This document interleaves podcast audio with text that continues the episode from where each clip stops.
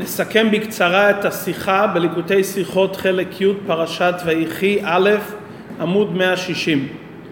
מסופר שהצמח צדק שלמד בחיידר את הפסוק ויחי יעקב בארץ מצרים שבע עשרה שנה תרגם לו המורה שאת מבחר שנותיו של יעקב אבינו הוא חי במצרים.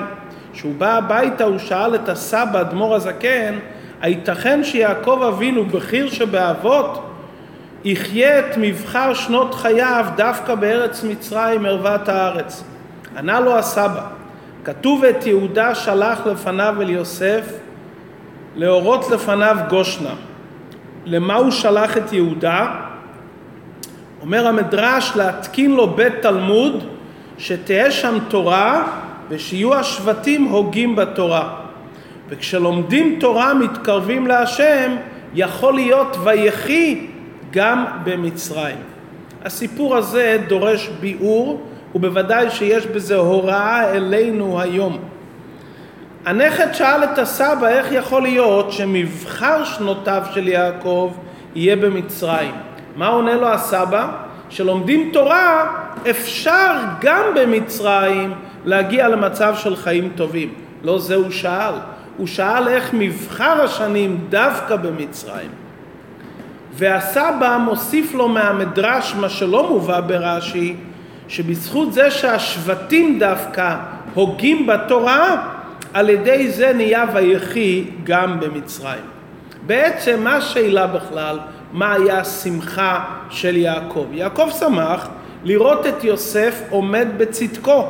הוא רואה את יוסף אחרי הרבה שנים, נשאר דבוק בהשם. מה השאלה של הצמח צדק? השאלה של הצמח צדק, הרי מצרים זה גבול. ויהודי כאן בעולם הזה, התפקיד שלו לצאת מכל המיצרים וגבולים, ולהרגיש את האור האינסופי הבלתי בעל גבול. נכון שבמצרים הוא שמח והתענג, אבל איך אפשר במצרים, במקום כזה נמוך, להתחבר לבלי גבול? עונה לו אדמו הזקן, הכוח של התורה, שהתורה מושרשת בעצמותו יתברך.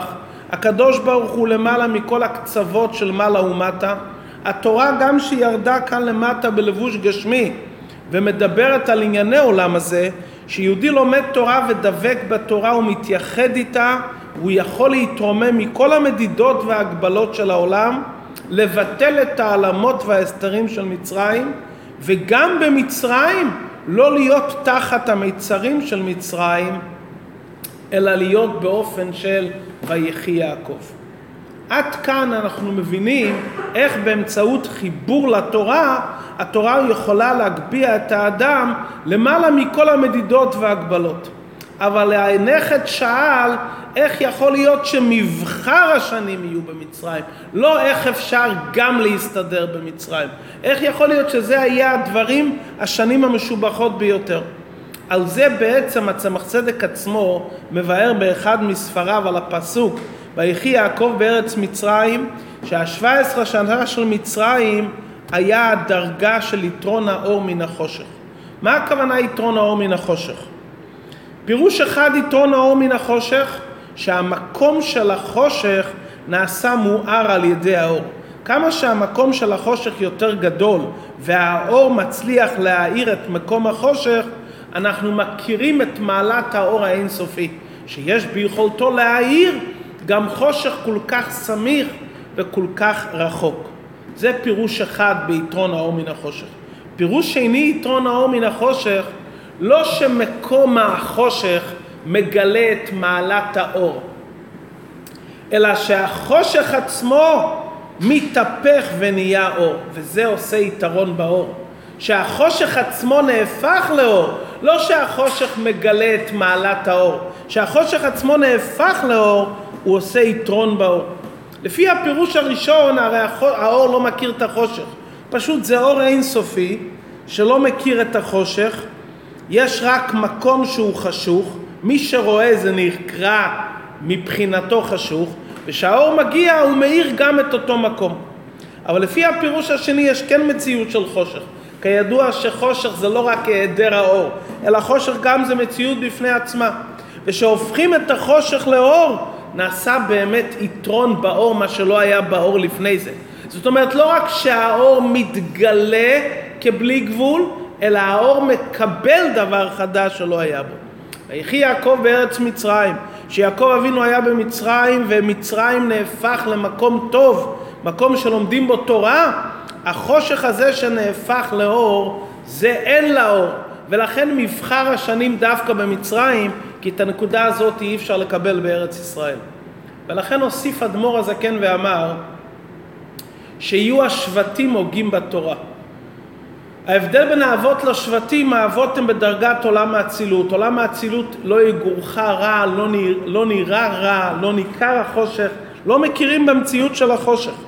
השבטים כידוע הם בדרגה של בריאה, יצירה, עשייה. שם כן רואים את החושך, זה העולמות הנפרדים, עולמות שהעולם נראה כמציאות. השבטים שהגיעו למצרים והם ראו את החושך והרגישו את החושך, הם שהם פעלו במצרים להפוך את החושך, הם זכו ליתרון האור מן החושך, כי לגבם החושך תפס מקום, ואת החושך הזה שהם הפכו לאור, זה עשה יתרון גם בדרגת יעקב אבינו, כי הוא הרי פתח את הבית מדרש, והוא נתן להם את הכוח להגות בתורה. בזכות מה שהם הפכו, גם יעקב אבינו זכה לקבל מאותו מדרגה. בדוגמת הידוע שעל ידי עבודה בתורה ומצ... על ידי עבודה בתורה ומצוות בבריאה, יצירה, עשייה, מוסיפים אורות גם בעולם האצילות. ומכאן אנחנו לומדים את ההוראה. הרי אדמו הזקן לא אמר לנכד את הדברים האלו בפירוש. כי שילד גדל ושאדם מתחיל את תהליך החינוך שלו, עליו לדעת סור מרע ועשה טוב. אל תגיע למקום של ניסיון, תברח ממקום של ניסיון. למרות שעל ידי הניסיון ועל ידי החטא בדיעבד, רחמנא ליצלן, אפשר להגיע ליתרון האור מן החושך, אבל אסור לו לאדם להביא את עצמו למצב של סכנה רוחנית. ואל תביאנו לידי ניסיון. שמחנכים ילד אומרים לו תדע, תברח מהחושך, סור מרע. ברמז אמרו לו שמתי שכבר נתקלים בחושך והופכים אותו נעשה יתרון. את זה הסביר צמח צדק בהיותו כבר רבה. הוא כתב את הביור הזה בגיל הרבה יותר מבוגר. כי איך האדם צריך להתחיל את העבודה לברוח מן הרע? אין הכוונה רק בגיל. קטן וגדול זה במהות הרוחנית. כל רגע ורגע בחיי האדם, רגעים שהאדם צריך לברוח מן הרע, יש רגעים שמתישהו כבר נתקל באיזה ניסיון, הוא הופך את זה לטוב. לכן השאלה של צמח צדק, שאלה אמיתית. יהודי הרי צריך לברוח ממצרים, לצאת בחיפזון ממצרים, אז איך יכול להיות שזה יהיה מבחר שנותיו? אומר לו צמח צדק, ההוראה היא, אלוקים עשה את האדם ישר. אבל אנחנו נמצאים בעולם, שבעולם יש מקומות מוגבלים, עד מקומות שנקראים ערוות הארץ. הקונץ הוא לא רק לא להגיע לאותם מקומות, הרי העולם הזה נמצא. צריך הרי לעשות לקדוש ברוך הוא דירה בתחתונים, להמשיך את הקדוש ברוך הוא הבלתי בעל גבול, גם במקום של מצרים. ואיך עושים את זה? על ידי שיהודי לומד תורה שהיא מהותו ועצמותו של הקדוש ברוך הוא.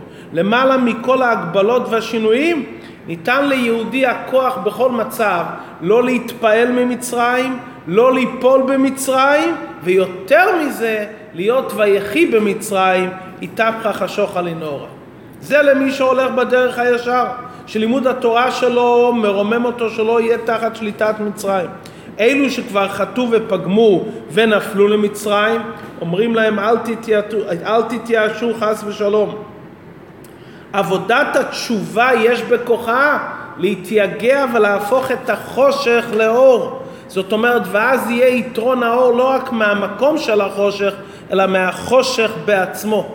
יאמר האדם, אם זה כזה גורם לקדוש ברוך הוא נחת רוח, אני אלך לזה, חס ושלום. האומר אכתב ואשוב אין מספקים בידו. זה הכל בדיעבד, אם נפלת לאותו מקום, אז תעשה מהחושך אור. לכתחילה אל תגיע למקומות כאלו, תחפש להיות אך ורק במקומות מוארים. אישה לאדם, אז אם כך חוטא נזכר כביכול, אני שלא עשיתי עבירה, אני לא זוכה להגיע לעניין של התהפך השוחה לנורא. התשובה היא, זה שאתה עוזר לאלו שנפלו, להפוך את החושך לאור, כמו שיעקב אבינו אמר לשבטים לבנות בית המדרש, והוא נהנה מהיתרון אור שנעשה על ידי השבטים, כל אחד מאיתנו שמתעסק לקרב את אלו שרחוקים עדיין מתורת השם ועבודתם, לקרב אותם ולעשות אותם בעלי תשובה, הוא זוכה לקבל חלק מיתרון האור של אותם בעלי תשובה שהפכו את החושך לאור. ועל ידי עבודת התשובה מקרבים את הזמן של ביאת המשיח, עליו נאמר שהוא יחזיר את הצדיקים בתשובה.